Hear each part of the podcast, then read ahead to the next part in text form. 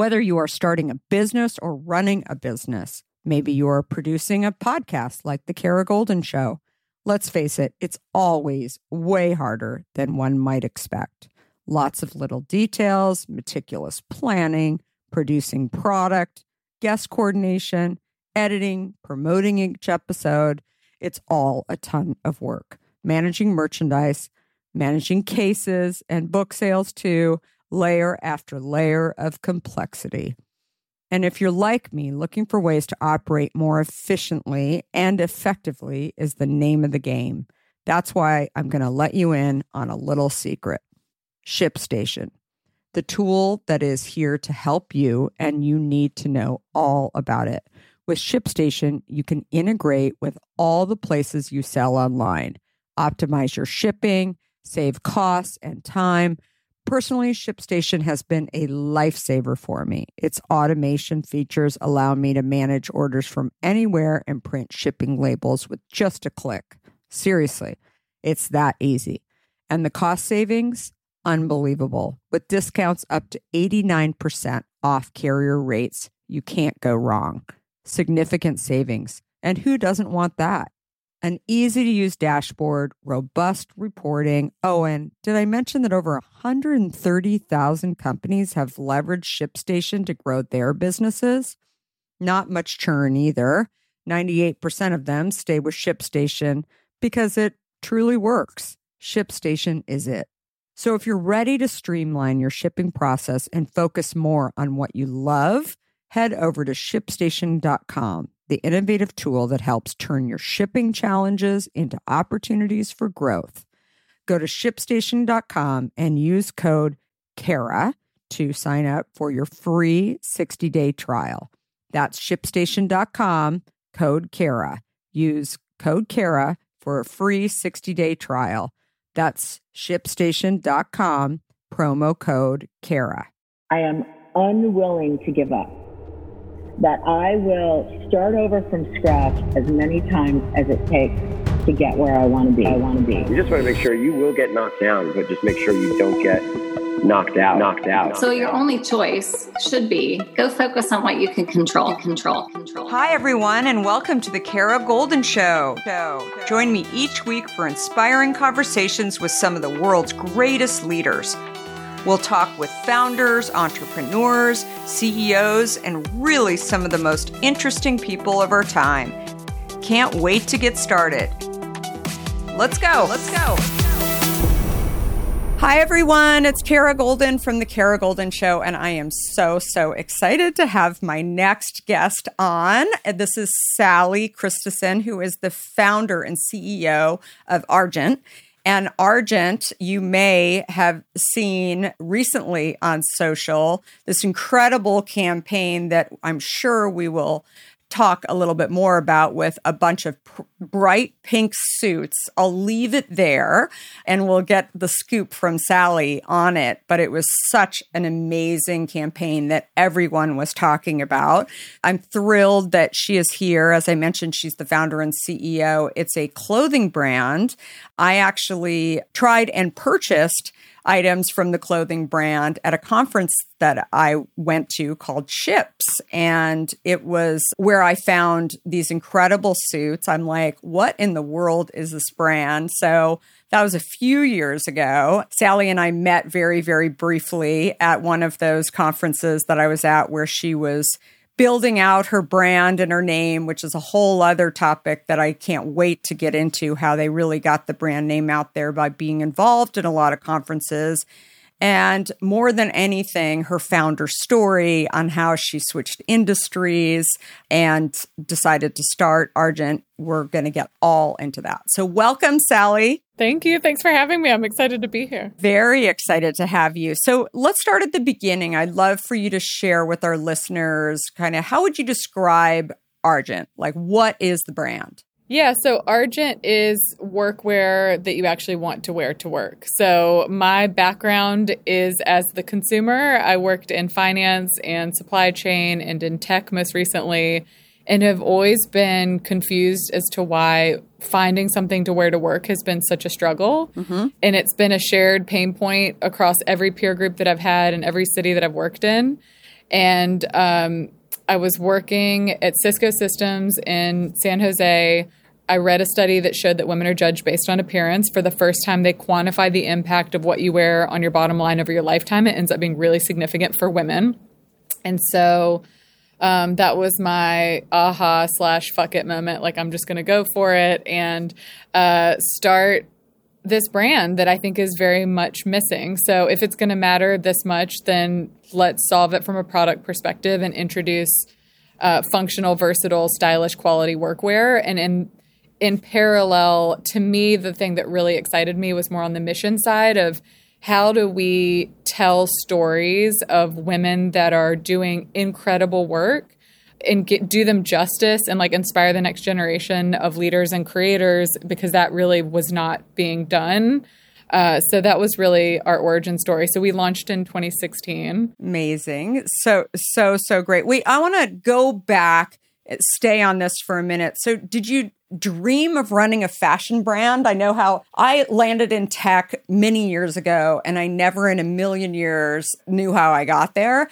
But did you ever think that Sally was going to be doing a fashion brand? Absolutely not. I I knew that I wanted to start a company. I'm just an entrepreneur. It's in my blood. Uh-huh. And I think everyone's path to that is different. And so for me, I chose like a very corporate path with, I got my M B A. And so I wanted like the classroom and real world experience to go into starting a company. Because in my mind, like that gives me context and sets me up for success. And uh, for years, I feel like I just kept coming back to this pain point and avoiding it, to be honest, because I didn't want to be in fashion. I did not want to be in apparel. And then once I read this study, it was just the catalyst for me. It was kind of the push that I needed.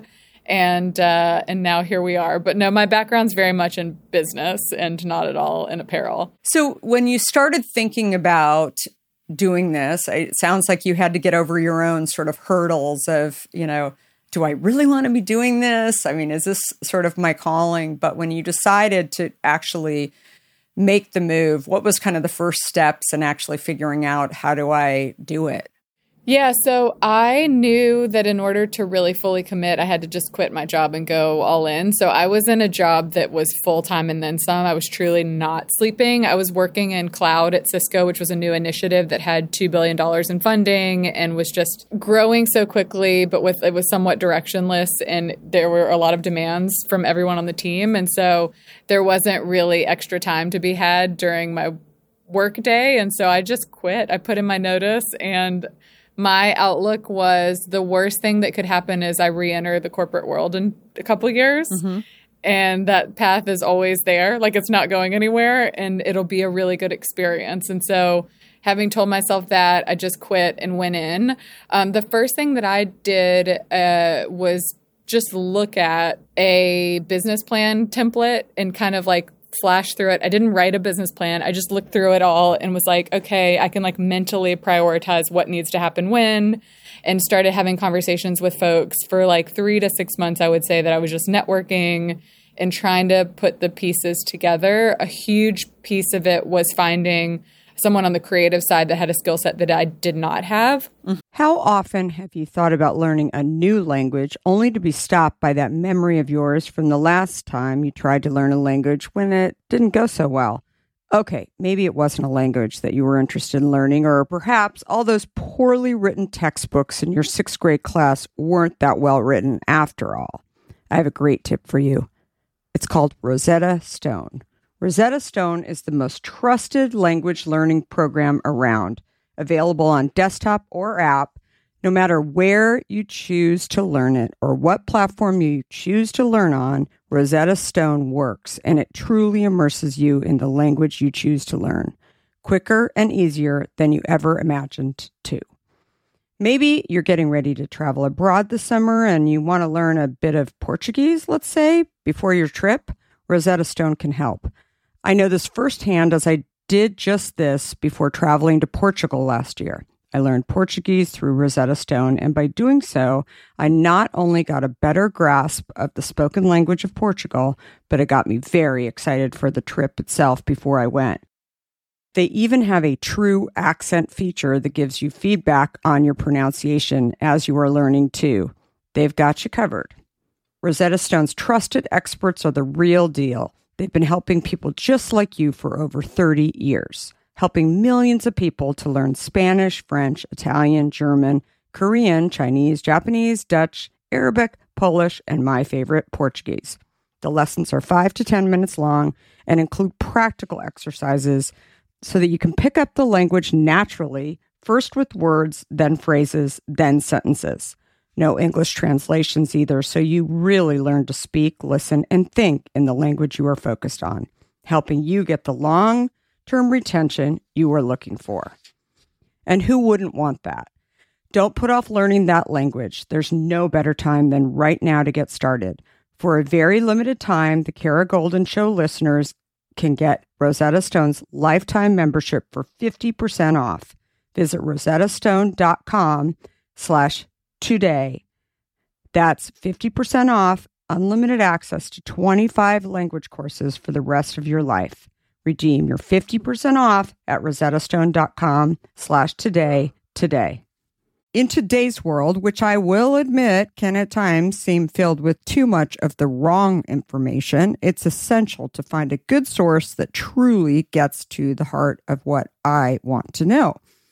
I am super excited about our next sponsor, as I've been a big fan of their content for some time now. That sponsor is The Washington Post. Their depth on topics from business to tech isn't just impressive, it's essential reading for me. Whether I'm catching up on the latest tech trends or understanding how the day's news truly impacts my family, The Washington Post is my trusted source.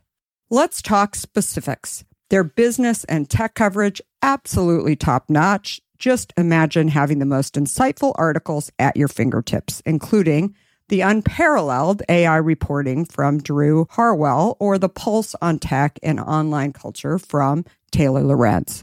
And the best part? You can listen to articles just like you listen to this podcast, making it perfect for your busy lifestyle. I was just reading an article from one of my favorite Washington Post writers, Frances Stead Sellers. She covers entrepreneurs like myself, but also covers other interesting topics, including health, as well as some very interesting books.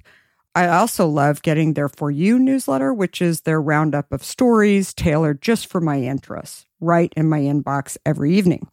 The Washington Post app is super well done, I think. It makes it incredibly easy to stay up to date and follow my favorite journalists on the go.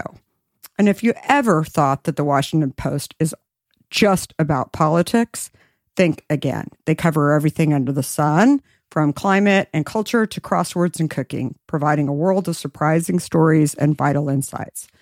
Okay, enough of the love fest that I have for the Washington Post. Here's the deal. Being a listener of The Kara Goldin Show has its benefits, and this one is too good to miss. Now is the time to sign up for The Washington Post. Go to washingtonpost.com slash Kara Goldin to subscribe for just fifty cents per week for your first year. That's eighty percent off their typical offer, so this is truly a steal. Once again, that's washingtonpost.com backslash Kara Goldin to subscribe for just fifty cents per week for your first year. Hmm? Um, which was actually designing the product. So um, yeah, so the first six months or so was really just preparation more than anything. And did you feel like you needed to start like with a certain number of items in order to have sort of like a collection that people could purchase? What was sort of the thinking? Yeah. So from day one, I wanted to look legitimate. I don't know if that was the right call or not in hindsight, because um, to build a successful business in apparel, focus mattered, and like not Um, buying into product that you can't sell or not going, you know, like you have to be really smart about your cash. I think that's true of any mm-hmm. company. Uh, but yeah, from day one, I think I just wanted to have a full collection, full offering, styling options, um, not just launch with one piece or a couple of pieces. So we in our launch collection had thirty-five unique pieces. I still That's remember amazing. It. I can tell you about all of them too. Yeah. So it, I, it's interesting because obviously Cisco, you know, you're dealing in bits and bytes and cloud and, you know, versus physical goods. I mean, how hard was it to sort of jump into the physical goods space? And it, like, were you, did you fear it? Did you just not even know what you were up against? I mean, how did you think about it? Oh, I was so naive. I think that uh, ignorance is bliss. I don't know that I would have gotten into this had I known all of the watchouts, but that's not actually true. Like, I have such conviction in what we're building that I will muscle my way through all hurdles. Like, I'm just, I believe that women deserve what we're building. And so, like, end goal is really what drives me. That said, I mean, I've driven so many U-Hauls. I have cleaned bathrooms. I have literally done it all. And it's such a high touch industry. Tech is very easy, comparatively speaking. Apparel is impossible. I mean, you've got a whole host of challenges that you're dealing with at every step, all the way to end customer. And the expectations are very high on the customer side, and they're only getting higher as a result of this, like, immediacy. You know, um, everyone expects just sort of like Amazon level service. And so uh, it's a challenging industry. Yeah, I did not come in eyes wide open. So interesting. I felt like coming from the tech industry, every day you were trying to add on to the puzzle that wasn't built. Obviously, you're working in cloud. That's all really new future stuff. But then you jumped into an industry that is apparel, right? It might not be done exactly the way that you're doing it, but I'm sure you had many doubters out there who were like, Sally, I mean, you're fashionable, you're like super smart, but you have no idea what you're doing. I mean, how did you sort of tackle that? I think that the first, even when I was leaving Cisco, I remember telling people, and there was an epiphany that happened. I'm not sure when it happened, but the majority of people that I talked to, I realized couldn't envision what I was actually saying. And I don't know if you've experienced this, but like pitching the company even, I would show like physical drawings and sketches of what we were building. And uh, most people that I talked to were like, I don't understand what you're talking about until I see it.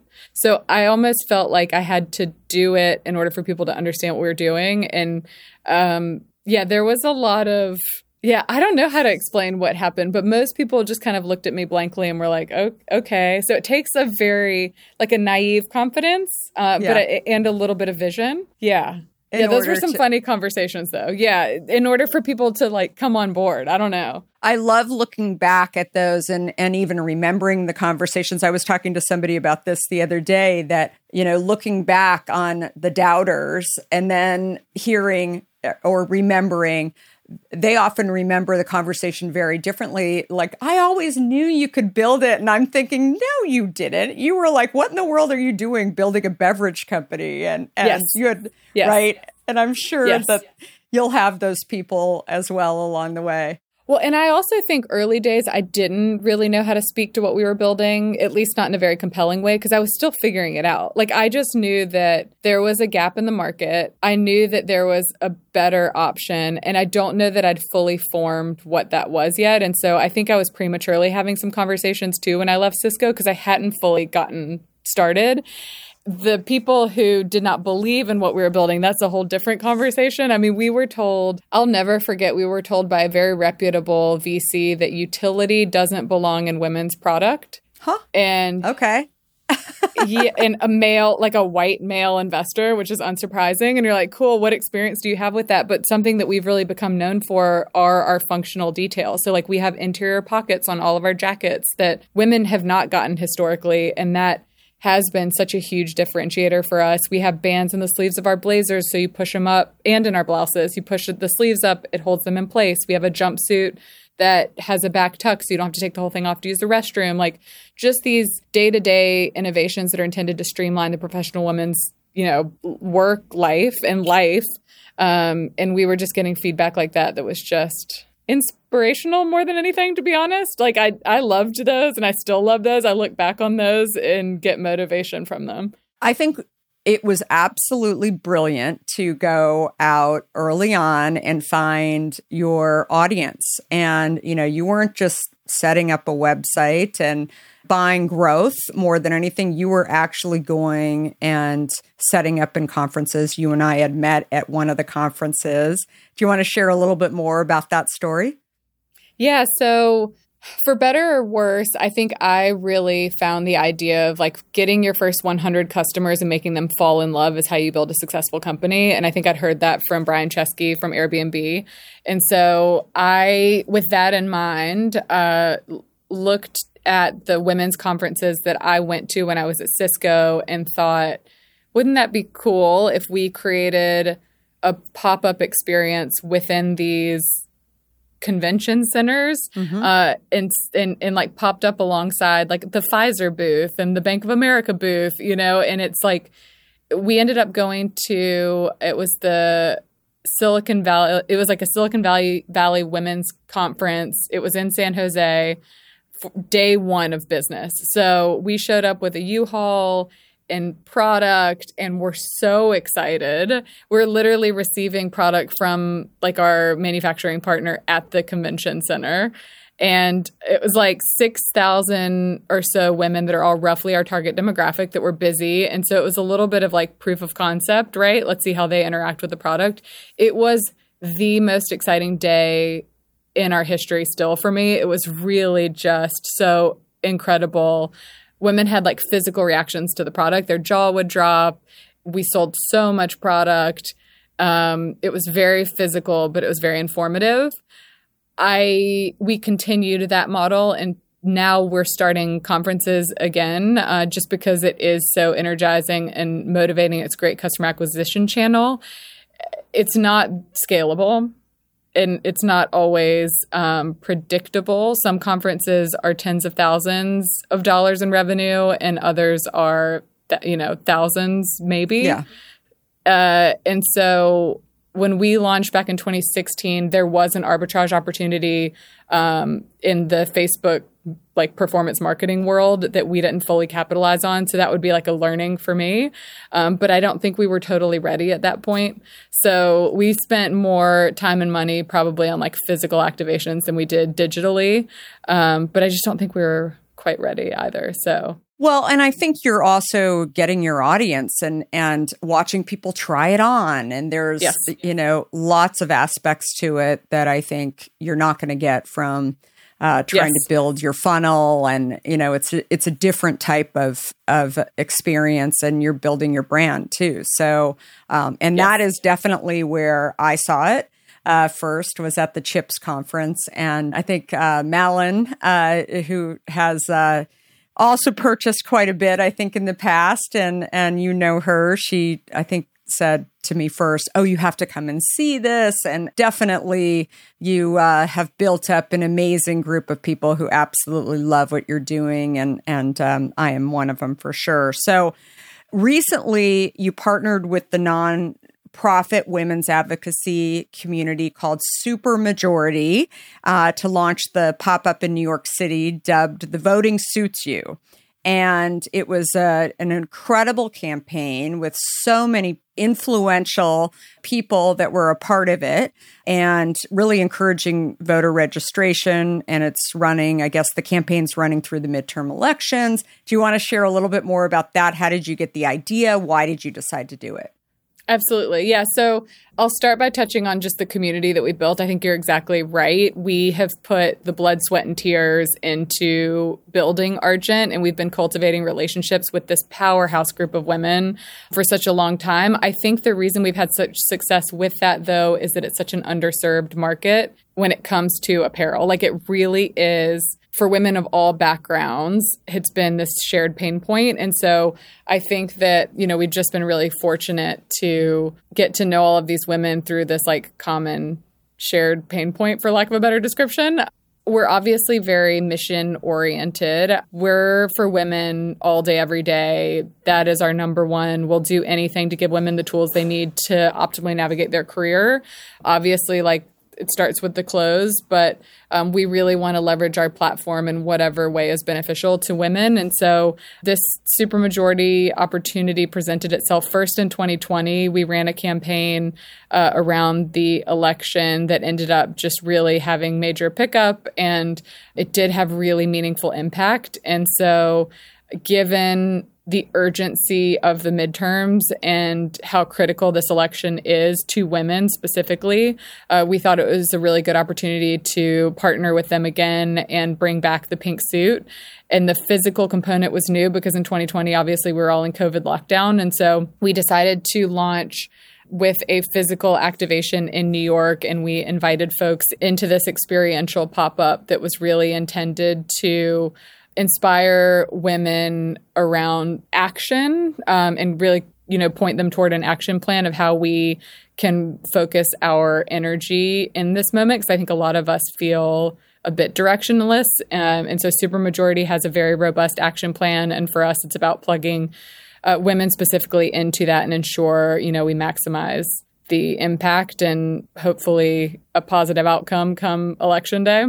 Definitely. Well, it definitely was all across my feed, and you did such an amazing job with it. So it Thank was uh, really, really strategically just important in, in many, many ways to see your brand attached to this. How do you feel your brand has changed since twenty sixteen? So you're, you know, obviously trying to get the right merchandise, the right quality fit, all of those kind of things, I would imagine, back in twenty sixteen when you started.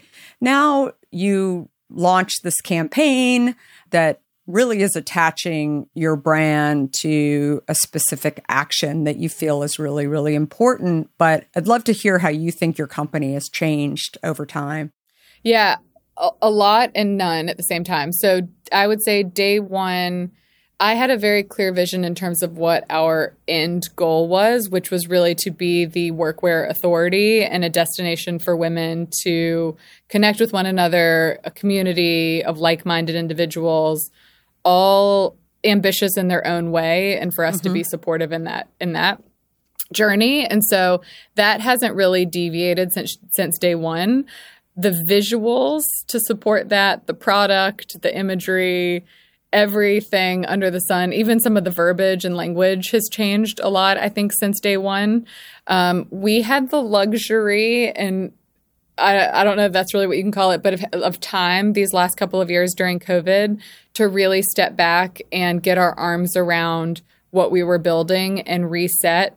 Uh, come, it, this is a new moment in time for us, and we're seeing demand like we've never seen before because women are going back into the office in a post-COVID world, and we've just been biding our time and waiting for this moment. So I think for the first time, we're fully delivering on product in a way that we haven't since day one.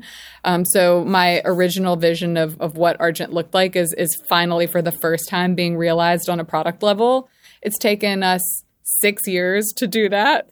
Um, but I think for the, you know, we have the right creative director, we have the best team we've ever had. The timing, which I think is the most important thing in building something successful, is now in our corner. Workwear is dominant right now in apparel. We just launched in Nordstrom. We're opening a store in New York City at the end of the month. So, and we just relaunched the Supermajority campaign. So um, a lot has changed, I think, visually speaking.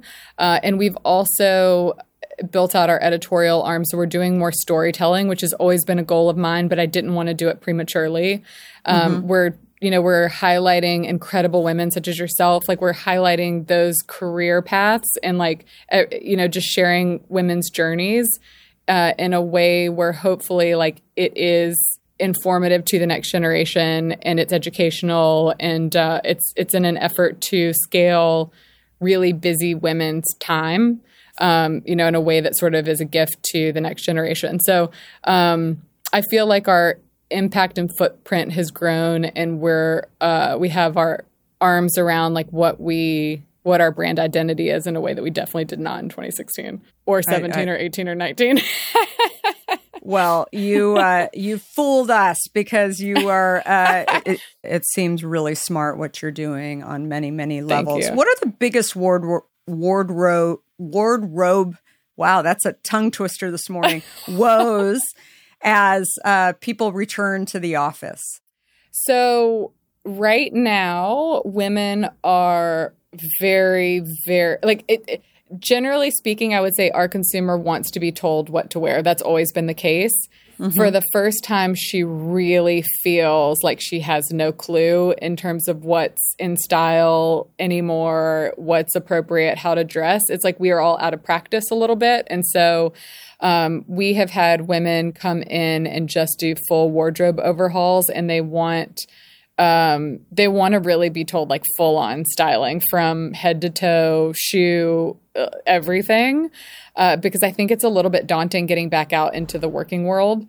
Um, the other piece that COVID did was accelerate this move towards, like, casualization of the workforce. And I think I've had an eye on that since day one, um, simply as a result of having worked in tech, uh, where the dress code has always been a bit more informal.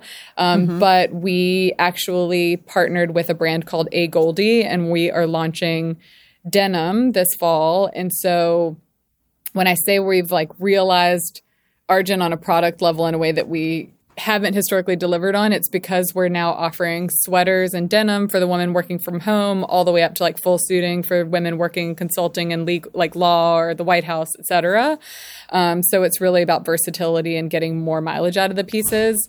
Um, but yeah, there are a lot of wardrobe woes at the moment, I think. Um, and it feels like we are a solution for the work-specific challenges that women are facing. And I feel like you've also brought brought in brighter colors, and not just the pink suits, but other things that I think people, uh, you know, make people smile. And our ha- it's not just about gray and navy and black. That will always be there, but it seems like there's a lot more color coming out as well. Absolutely. It's called uh, dopamine dressing is what they're calling it in the industry. Uh, we've been known for color since pretty early on.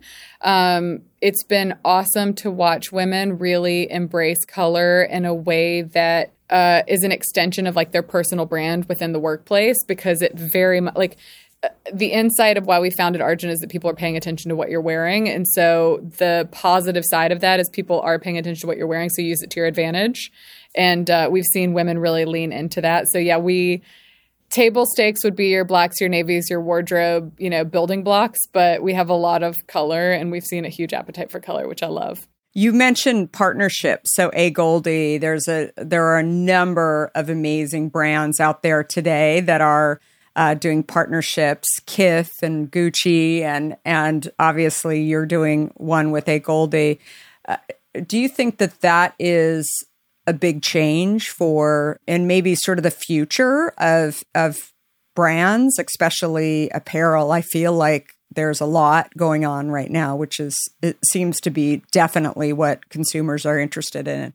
Yeah, I think that Um everything's gotten a bit more saturated. We all are aware of all the iOS changes. So performance marketing has gotten mm-hmm. more expensive for brands. And so figuring out a way to uniquely add value, but also acquire consumers, um, that's, I think, top of mind for every founder is how do I break through to new consumers and grow, like, that top of funnel um, pipeline. And so I would say most most successful, without a doubt, are uh, brand partnerships. So finding brands that are like-minded, shared audience where you know there will be some overlap, but it's, you know, you have a similar target demographic.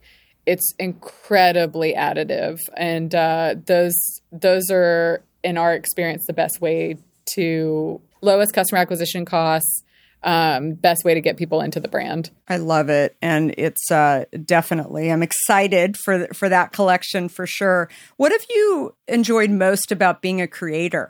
Oh, it's so fun. Uh, so I think that, and you know this better than anyone, I think that everyone thinks, like, being a founder is so glamorous and so sexy and, like, you control your own schedule, et cetera. I mean, ninety percent of the time I'm stressed about who knows what, whether it's people related or money related or a whole host of things, fit issues, supply issues, et cetera. But when I really get to put my energy into what we're building, like, that's where I would say I thrive. And that's why I do this work. Um, so I just, I love watching our product in action. Like, in being the smallest part of women's like huge career moments, you know, and milestones. So um, I think just figuring out how we can do storytelling around that, how we can highlight these women, how we can like bring the professional woman to life in a way that just hasn't been done before. That's, I mean, that's the most exciting. And then we're also connecting fashion with working women. And I don't think there's historically been much of a connection there because work has historically been unsexy and a really easy category where it's like, oh, you make a pencil skirt and you make a suit and shrink and pink it and whatever.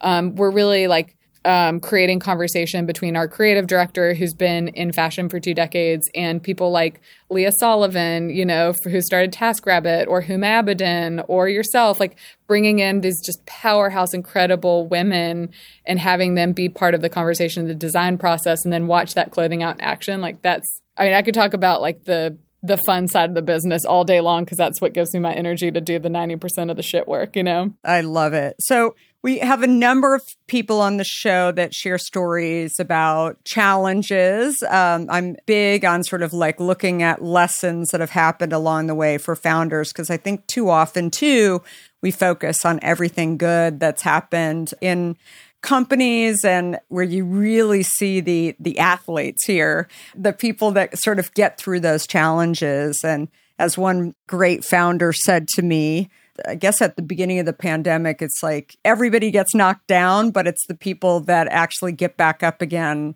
and how they did it. That's where the gold stories where everybody really loves to hear. So I'd love to hear if you have any of those challenging times uh, along the way. There's uh, lots of opportunities, I'm sure, in the last six years to have those kind of experiences, but I'd love to hear any that come to mind. Yeah, I mean, I hate to go with the most obvious one, so I'll I'll touch on this one and then I'll share a different one. But the most obvious one for us would be COVID. I mean, I was eight and a half months pregnant. We are a workwear brand. We are dressing women to go into the office, and we all stopped, the world stopped.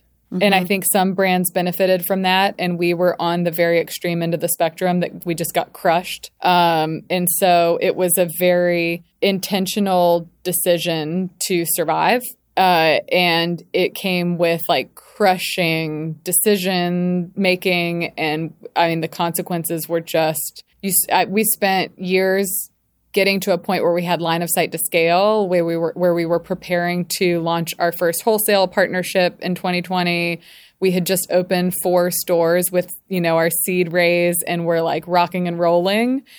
And uh, instead, you know, I was having very different conversations, having to furlough our retail team, having to lay off some team members, um, having to close offices, like having to just make every like brutal decision that you just didn't that we like literally in no scenario and no risk planning equation had I ever anticipated this.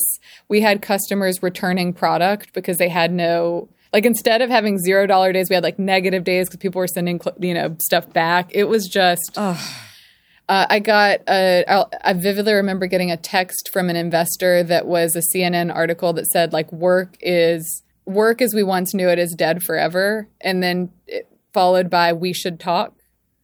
And it's like, huh.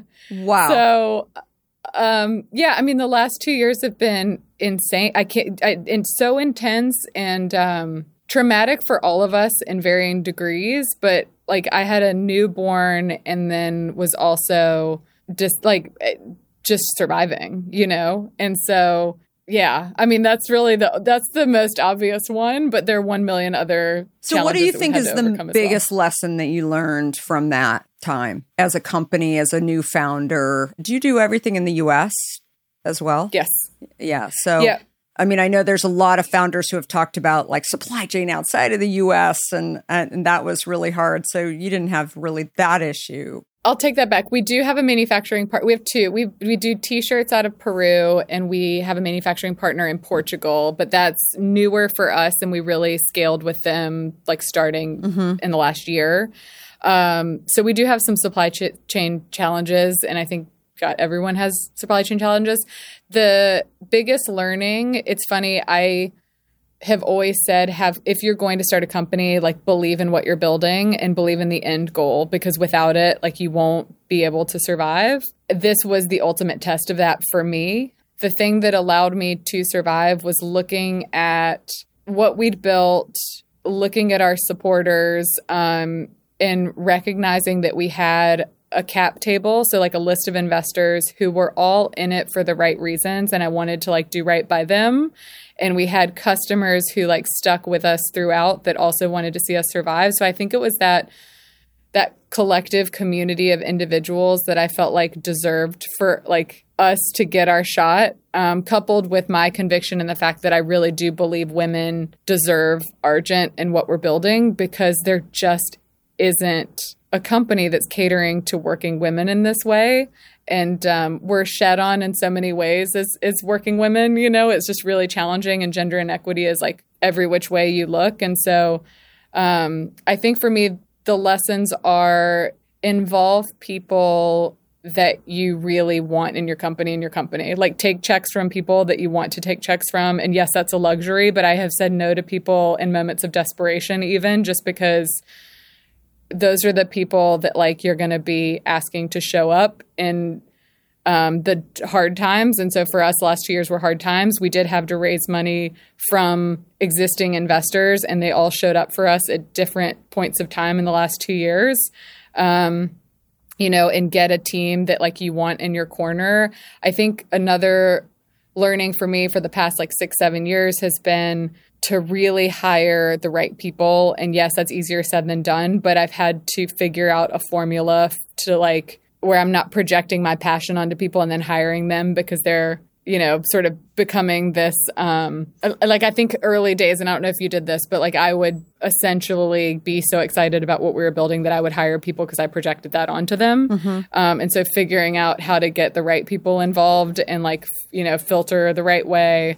Um, yeah. And then just to have belief in what you're building. I, I think, think those that's, are my big ones. Yeah. I think that's really, really key. First of all, you touched on this, getting the right people investing in your brand that are not just going to write checks for the success, but also they're going to write checks yes.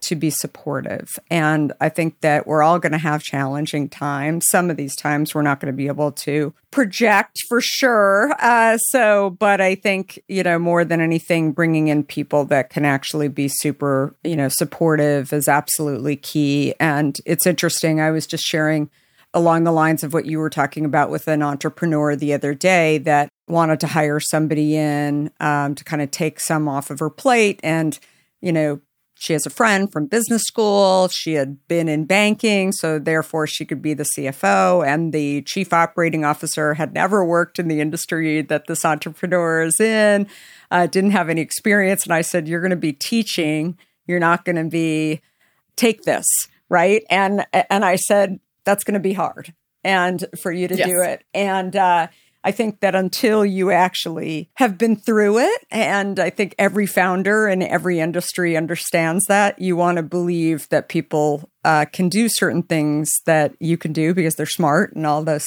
things. But more than anything, I think it ends up to be some people can and some people can't more than anything. So you are going into stores like Nordstrom, and I'm so excited to see those Thank partnerships you. As well. So very, very excited about that. One last question. So when do you know that you've made it? So as, as a founder that you're like, I've made it. Oh, man, what a tough question. Right? I want to hear you answer that, too. I don't I mean, I really don't know. I um. Yeah, I feel like we're still figuring it out, you know? Like the landscape has changed. Everything's changed the last couple of years. I have learned so much, even just listening to you talk about consulting, uh, entrepreneur and hiring. Like I've learned how to hire. I've learned people. I've learned how to put all the pieces together in the right way with what we're building. And now um, two things have changed in the last couple of years. One is distribution and, so, and, um, and direct marketing and acqu- customer acquisition, and the future of retail right now, I would say, is omnichannel. So figuring out how to diversify your revenue streams. And so for us, that means we're onboarding Nordstrom and we're exploring other wholesale partnerships and other creative ways to capture customers, grow our community. That was not the case, you know, a few years ago. Um, the other thing is that the fundraising landscape has changed a lot. So venture capital is not really like well matched for what I'm building, mm-hmm. in my opinion. And I think that we've seen a real shakedown in the last couple of years of like overfunded, it's a bit of a bubble. And so, you know, what fundraising looks like now go forward for us is different. Uh, in terms of whether we've made it, God, that's such a tough question to answer. It is. I really am like squirming in my chair. Well, and there's, uh, you know, I think more than anything, the consistent thread is that, you know, most founders have a hard time, even, no matter where they're at in, in their yeah. journey, because they're always thinking about the future and the build. And it's fascinating. I mean, they have milestones along the way that they're meeting. That's right. Um, for sure. But it's uh, it's supposed to be a stumper. So you you pass, Sally, for sure. So, uh, but it's it's one that I think we all think about. Really, it's industry agnostic um, because it doesn't matter. And it really doesn't matter if you've raised money from private equity or individuals or never raised money. I think it's always this idea that it's ongoing. It's so true. That target is like constantly moving. And so I can look back and tell you, you know, when we started, our revenue was here and then it jumped to, they're just milestones, like they're predictable milestones and your challenges change at each hurdle, but you totally forget what the past was like and you're only focused on the future. So yeah, I don't know if that's a good answer. I will say we had a launch event with Nordstrom. It was one of the only times in this journey that real time I had like very, I had pride in like what we had accomplished in that moment. And that is, that was like, I really tried to embrace that because I, I just don't think that we're good at that, right? Like I think founders are constantly moving the goalpost. And so that was um, that was pretty special because I really haven't had many of those and it's been a long time. So yeah, million dollar question. Well, super enjoyed speaking with you. And thanks so much for sharing your journey and all of the lessons along the way. We'll have all of the information about Sali and Argent in the show notes too, so that you can definitely find it online. Or as she mentioned, she is going into Nordstrom's and has some other uh, stores that are opening too. So definitely look out for it and look out for it at conferences too. And maybe you'll get a chance to meet Sali as well. She's so terrific. So thank you again, Sali. Thanks for having me. This was great. Thanks all for listening to this episode. We hope you enjoyed it. And I want to thank all of our guests and our sponsors. And finally, our listeners. Keep the great comments coming in. And one final plug, if you have not read or listened to my book, Undaunted, please do so. You will hear all about my journey, including founding, scaling, and building the company that I founded, Hint. We are here every Monday, Wednesday, and Friday. Thanks everyone for listening, and goodbye for now. Before we sign off, I want to talk to you about fear. People like to talk about fearless leaders, but achieving big goals isn't about fearlessness. Successful leaders recognize their fears and decide to deal with them head-on in order to move forward. This is where my new book, Undaunted, comes in. This book is designed for anyone who wants to succeed in the face of fear, overcome doubts, and live a little undaunted. Order your copy today at undaunted the book dot com and learn how to look your doubts and doubters in the eye and achieve your dreams. For a limited time, you'll also receive a free case of Hint water. Do you have a question for me or want to nominate an innovator to spotlight? Send me a tweet at Kara Goldin and let me know. And if you like what you heard, please leave me a review on Apple Podcasts.